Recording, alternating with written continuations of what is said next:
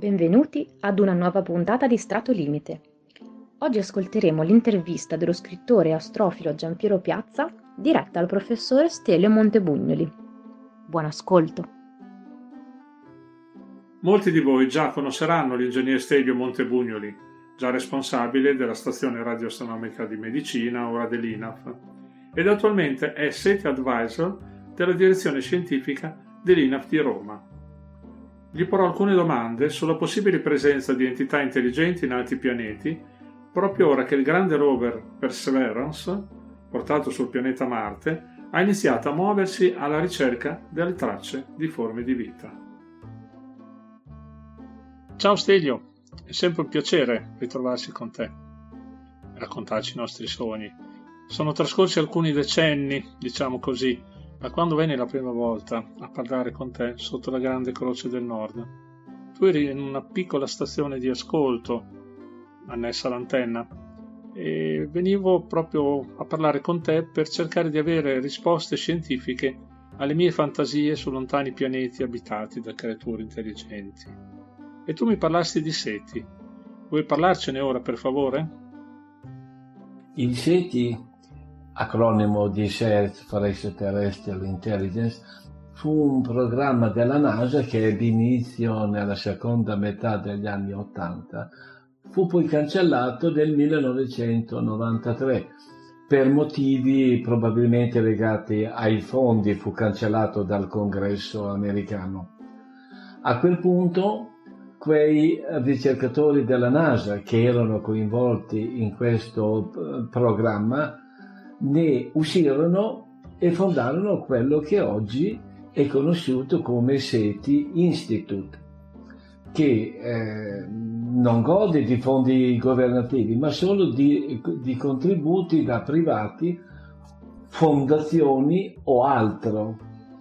Infatti ha operato fino ad oggi con donazioni da semplici cittadini o sovvenzioni provenienti da filantropi o da industrie ad alto contenuto tecnologico. Non dimentichiamo che il SETI Institute ha sede a Mountain View, che è nella Silicon Valley, dove vi è la maggiore concentrazione di industrie high tech.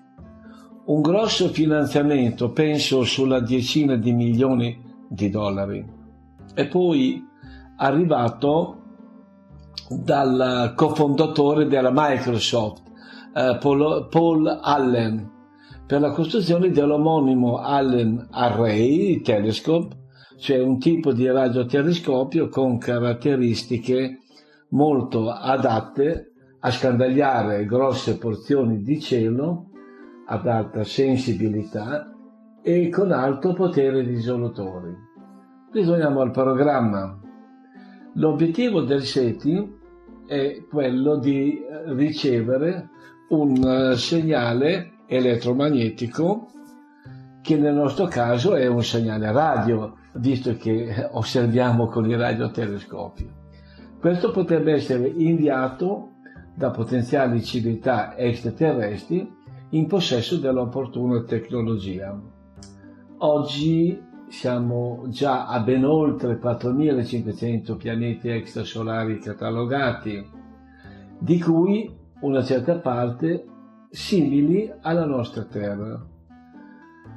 Una stima di qualche anno fa forniva circa 10 miliardi di pianeti nella nostra galassia, quindi potenzialmente molti milioni di civiltà. Si ipotizza che la probabilità che esistano altre forme di vita simili alla nostra possa essere anche relativamente alta, mentre quella di incontrarci, eh, beh, questa è molto bassa, soprattutto per le inconcepibili distanze che ci separano. Consideriamo che la nostra galassia ha un diametro di 100.000 anni luce. Il programma SETI alla stazione radioastronomica dell'INAV di medicina nel periodo di attività fino al 2008, rinizieremo di nuovo a breve, ha avuto un costo molto contenuto in quanto ha operato in piggyback, cioè in uh, parallelo alle osservazioni in corso. Questo vuol dire che mentre il ricercatore osserva nell'ambito della sua ricerca, il sistema seti, che si chiama Serendip 4, nel nostro caso, cerca un segnale elettromagnetico che abbia particolari caratteristiche, anche se, come potete ben intuire, è in realtà difficilissimo cercare qualcosa quando non si sa cosa si stia veramente cercando. Se io cerco un albo non in un pagliaio ma in milioni di pagliai, è incredibilmente difficile trovarlo, ma almeno so come è fatto l'ago che sto cercando. So che il SETI in Italia vide la luce ai radiotelescopi di medicina, prima CNR, poi INAF, dove tu hai lavorato per ben 37 anni.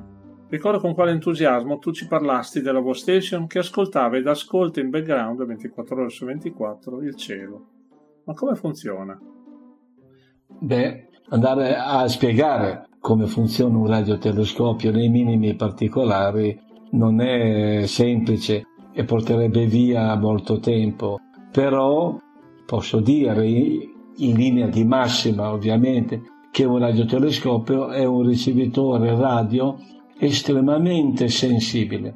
Per ottenere questo occorrono enormi antenne che offrono grandi aree di cattura del debolissimo segnale radio che non dimentichiamo è stato in volo per migliaia, milioni se non miliardi di anni.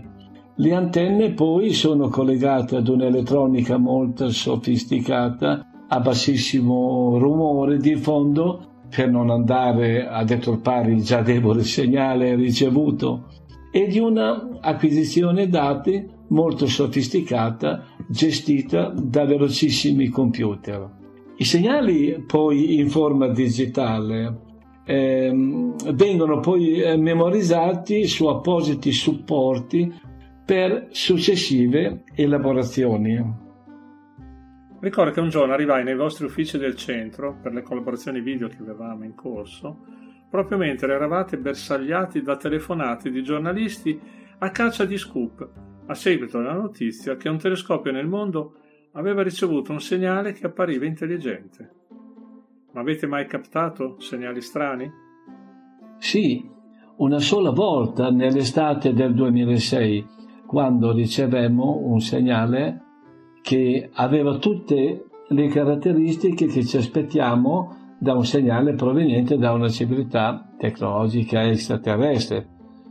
Unico grande problema fu che per considerarlo valido, secondo quello che è il protocollo internazionale di post-detezione, lo avremmo dovuto ricevere, ovviamente nelle stesse condizioni osservative, molte altre volte ci avremmo dovuto confermare la ricezione di quel segnale. Questo non successe purtroppo, cioè lo abbiamo visto una sola volta. C'è da dire che in quell'osservazione avevamo Marte nel beam, cioè nel campo di vista dell'antenna, per cui poteva essere benissimo un qualche rover che stesse aggiustando per qualche motivo che non conosciamo la frequenza del trasmettitore di bordo. Insomma, però io non credo perché noi eravamo sintonizzati in una banda di frequenze riservata alla radioastronomia, dove cioè sono vietati tutti i tipi di trasmissione radio. In tempi più recenti, per il tuo grande impegno, diventaste uno dei perni più concreti per il ciclopico progetto internazionale SCA. Quale fu il vostro ruolo? Nel decennio 2002-2012 ho lavorato come responsabile del gruppo italiano che ha partecipato allo studio di fattibilità con fondi europei del grande Square Kilometer Array, il radiotelescopio di prossima generazione che sarà costruito parte in Sudafrica e parte in Australia è basato appunto sul concetto di array con un'area collettrice di un milione di metri quadrati, quindi un chilometro quadrato. Questa configurazione permette di creare a calcolo una miriade, una grande quantità di beam d'antenna molto stretti, quindi con alto potere risolutore e alta sensibilità su ampi campi di vista. Questo significa una macchina ideale sia per radioastronomia che ovviamente anche per i seti, perché la grande area collettrice offre eh, la sensibilità richiesta per captare appunto i deboli segnali di ET. Il grande campo di vista permette veloci monitoraggi eh, di tutto il cielo e i molti beam stretti formati a calcolo, come si diceva prima, ci permettono di distinguere sorgenti distanti e angolarmente vicine. Come gruppo italiano abbiamo dato un grande contributo nello sviluppo e test dei concetti base di SCA, fornendo uh, inoltre una piattaforma di sviluppo e di studio denominata BES2 a medicina. Al momento questa piattaforma, ehm, che è un mini array, viene utilizzata per il monitoraggio dei detriti spaziali. Ora eh, il programma vede i laboratori della stazione di medicina impegnati nello sviluppo della tecnologia per la prima fase di costruzione della componente australiana dello SCA. Nell'estate 2002, grazie a te, abbiamo potuto assistere all'incontro esclusivo con Monsignor George Coyne. Allora era direttore della Specola Vaticana a Castel Gandolfo ed era referente per il Vaticano dell'avanzamento della conoscenza scientifica astronomica. In quel vostro bellissimo dialogo, che riprendemmo, sul SETI e sulla possibilità di vita su altri pianeti, ricordo che Monsignor Cohen disse una frase che mi colpì moltissimo e che ho riportato anche nel mio recente romanzo. Con quale presunzione ed arroganza possiamo pensare che Dio abbia creato tutto questo immenso universo solo per noi sulla Terra, in mezzo a miliardi di altre stelle e pianeti? Così disse, con grande convinzione. Ma se vi sono tanti alieni, dove sono tutti? Il paradosso di Fermi? Il noto paradosso di Fermi afferma che se l'universo e la nostra galassia pullulano di civiltà sviluppate, dove sono tutti quanti? Devo dire che in molti hanno dato risposte di, ed interpretazioni sensate e diverse tra loro, però eh, secondo me la più possibile eh, potrebbe essere che pur magari esistendo nella nostra galassia migliaia o più civiltà, viste le incommensurabili distanze che certamente separano le une dalle altre, ciascuna di queste potrebbe attraversare tutta la propria esistenza nella più assoluta solitudine, senza contatti con le altre, come se fosse realmente l'unica civiltà esistente. Eh, potremmo essere in migliaia o milioni di civiltà troppo lontane le une dalle altre, quindi migliaia o milioni di civiltà solitarie.